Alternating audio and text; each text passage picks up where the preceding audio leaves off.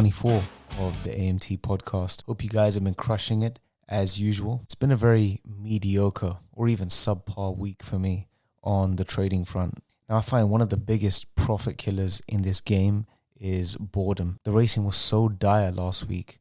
There were literally only two race cards on at the start of the week with only three to four runners in most races. Now, I had the itch to bet on things which I had absolutely no business being involved in. And I ended up trying to scalp some football matches. Long story short, I got absolutely slaughtered and ended up giving most of my racing profits back. Now, granted, it wasn't the biggest week, but when you tally up all those one off bad decisions that led to unnecessary losses, you'll be horrified as to how much money you've needlessly thrown away at the end of the year. One bad loss is bad enough in and of itself, but it's actually the ripple effect that it causes which does the most damage. What happens is you end up finding yourself battling with your emotions, having to resist the urge of not trying to revenge trade and make, make it back in the very next trade. And if you do succumb to the greed, you may get away with it once, a few times even, but it always catches up and it's a slippery slope. Trust me, I've been down that road.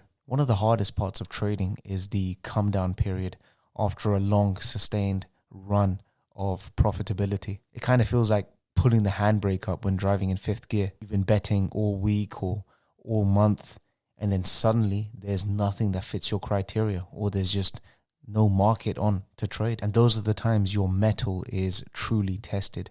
We're all human at the end of the day. We all experience a wide spectrum of emotions. Sometimes we allow certain triggers to evoke the incorrect emotional response and we end up making mistakes that we know we shouldn't have made. And if you find this has ever happened to you, and in all likelihood it has or it will at some point, then make it a habit to write down, journal, and contemplate what prompted you to behave so irrationally in the first place. If you do make the effort to take that time out and write down what happened and why it happened, then you become more self aware and understanding of your nature and your character and you're far less likely to do it again. Trading is only as hard as you make it, and there's nothing more destructive or wasteful than making the same mistakes over and over again. Anyway, without digressing further, today I want to talk about last week's circus. Yes, I'm talking about the Jake Paul Tommy Fury fight. Now, this is the first time I've ever tuned into one of these influencer, YouTuber spectacles, or whatever you call it. Now, the first time this happened, I think it was between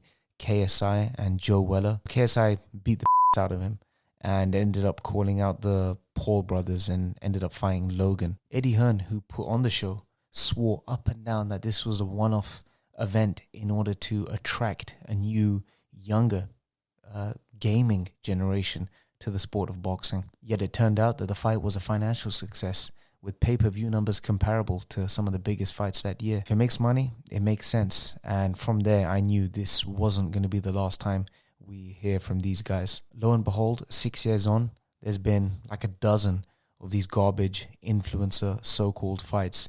This rubbish has even infiltrated DAZN, which is supposedly a premium boxing service where you pay a subscription every month in order to watch fights, real fights, that is. Since quality matchups are so rare these days in boxing, we're now having this influencer garbage rammed down our throats. The only reason why this influencer matchmaking has gotten the traction it has is because boxing has become so fractured. Promoters, managers, networks, all refusing to work with each other for the sake of not risking their prized assets precious zero on their record. The Mayweather Pacquiao fight which was supposedly the biggest fight of the century, took 10 years to make for these very reasons, amongst others pertaining to contract negotiations. And when they did finally come to a deal, there were two ring announcers, one from Showtime and one from HBO, simply because they couldn't agree on which network was going to have the ring MC. Boxing was never like this. It was only 20 years ago when the heavyweight division was stacked. Everyone fought everyone. No belt was held to ransom. Mike Tyson, Evander Holyfield, Lennox Lewis, Oliver McCall,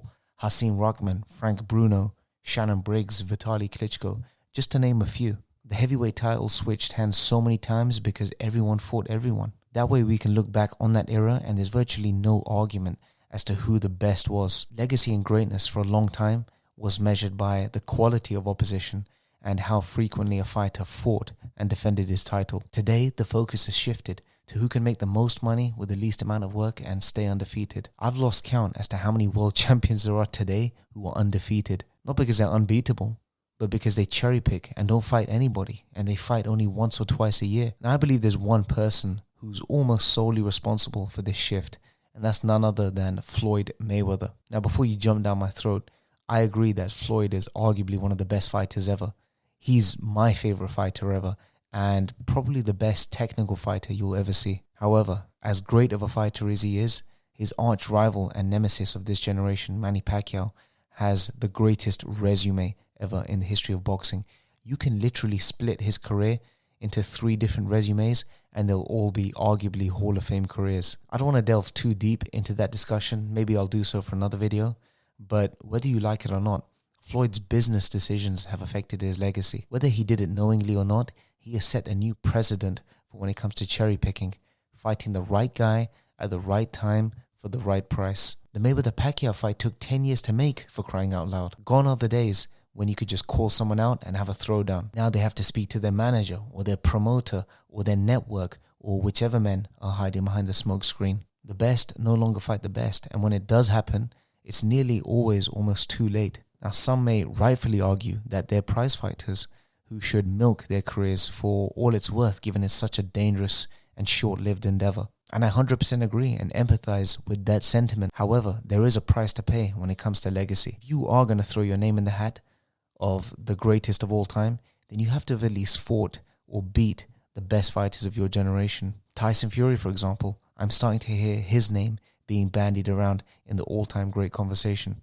And whilst he has every chance of being in that conversation, he has to have at least fought everyone in this era. As impressive and incredible as his comeback to the top of the sport has been, just a little digging and you'll see on his resume that there's only two world champions on there. And by the way, he won his first title in an absolute stinker. Granted, he was a big underdog, but no one really remembers that fight. And then he went on to beat Deontay Wilder twice, a guy who's only got one world champion, a paper champion at that, on his record. This isn't to discredit Tyson Fury or Deontay Wilder's abilities, but context is important. These are two of supposedly the best heavyweights on the world, and they only have around two or three real names on their resume. Now, bear in mind, Tyson Fury's net worth is around 130 million pounds. He has set his family and future generations up for eternity. But for a guy who supposedly calls himself the people's champ and doesn't care about money, he nearly always prices himself out when it comes to fighting Anthony Joshua and Alexander Usyk, two of the other best fighters of this era in the heavyweight division. Again, I don't want to delve into a discussion about whose fault it is that these fights haven't happened because it doesn't matter. At the end of the day, people are going to look back on this generation and not care as to whose fault it was. All they're going to say is they didn't fight. The point I'm making here is that as a boxing fan, we have to wait years to get the matchups that we crave. And it was just a matter of time before a rival product would come along and steal their slice of the attention, namely the UFC, a place where the best mixed martial artists in the world are all signed to one organization. No running, no hiding, no endless calling each other out for years, only for the fight not to happen. The best fight the best. There's no hiding. When Dana White says you're up next, you're going to fight or you're out. Boxing has become its own worst enemy, and this gaping hole with regards to quality matchups are now being filled with this influencer garbage. Now, when it comes to Jake Paul and Tommy Fury, I have to admit, I was intrigued. Now, I follow boxing a lot, and Jake Paul has done a damn good job of convincing us all that he's become a full fledged athlete who's taking boxing seriously with real ambitions of becoming a world champion. And he seemingly does work hard, and to his credit, he has got an arguably better resume than most professional fighters at that young stage of their career. A lot of critics have insisted that he would fold against a real professional fighter, so Naturally, I was intrigued when he was matched up with Tommy Fury, especially when Jake opened up as the favorite with the bookies. Now, whilst Tommy is a professional and he's from a historic bloodline and has been boxing from a young age, he has a rather unimpressive resume as a professional fighter. I felt like this was the perfect matchup for Jake. A lot of unknowns and the chance to have a, a famous, albeit novice pro boxer on his record. Not only would he silence a lot of critics, but he would have officially entered the WBC World Rankings with a chance of lining himself up with a fight against some serious contenders. And who knows where that story arc could have ended up. Dare I say it, had he kept progressing and landed himself a world title shot, it could have been one of the greatest sporting stories of all time. A Disney YouTuber kid turned boxing world champion. And I got to admit, these guys pulled an absolute blinder because the fight was bull. Jake has no lateral movement. He can't close the distance, couldn't establish range. He was slow. And to Tommy's credit, who I've never seen fight before, boxed the absolute ears off of him, was genuinely sold. I fell for it. Whilst Tommy Fury was gallivanting on reality TV and Jake Paul was training like a Trojan and fighting regularly, I thought he had a genuine shot at winning. At least I got to see for myself the gulf in class between somebody who's been schooled in the fundamentals from a young age somebody who's only just taken it up a couple of years ago. I don't think it's impossible, but it was certainly a steep mountain to climb. Whilst I do have respect for Jake's dedication and application to the sport, guys like him and KSI would be smart to never entertain the idea of fighting a professional again. I think these influencer matchups do have a place. At the end of the day, it brings in an audience, it makes money, and attracts a whole new demographic to the sport. But it's only entertaining when these guys fight each other. These guys would literally be risking their lives if they ever fought anyone at British or European level. We live in strange times. I never thought the day would come where we'd be having a conversation about YouTubers fighting boxers professionally. The future's a forever changing mosaic. And at this rate, literally nothing is off the table. Boxing has done this to itself. Years of failing to give the fans what they want. We're now being made to feel appreciative for whatever crap they try and sell us. The only way this is going to stop is if we stop tuning in to these phony matchups. You vote with your money. If we collectively stopped paying for these ridiculous matchups like Tommy Fury, Jake Paul, or Floyd Mayweather against Logan Paul, or even Tyson Fury, Derek Chisora, then these fighters and their respective networks are going to be forced into a corner and will have to give us the fights that we want. Anyway, this is something I really wanted to vent about for a while. So let me know your thoughts. Do you think this influencer boxing thing has a place? Do you think boxing is as fractured as I make it out to be? Write your opinions in the comments below. Let me know what you guys think. And of course, don't forget to like, share, comment, subscribe, all that good stuff. And I'll see you guys in the next video.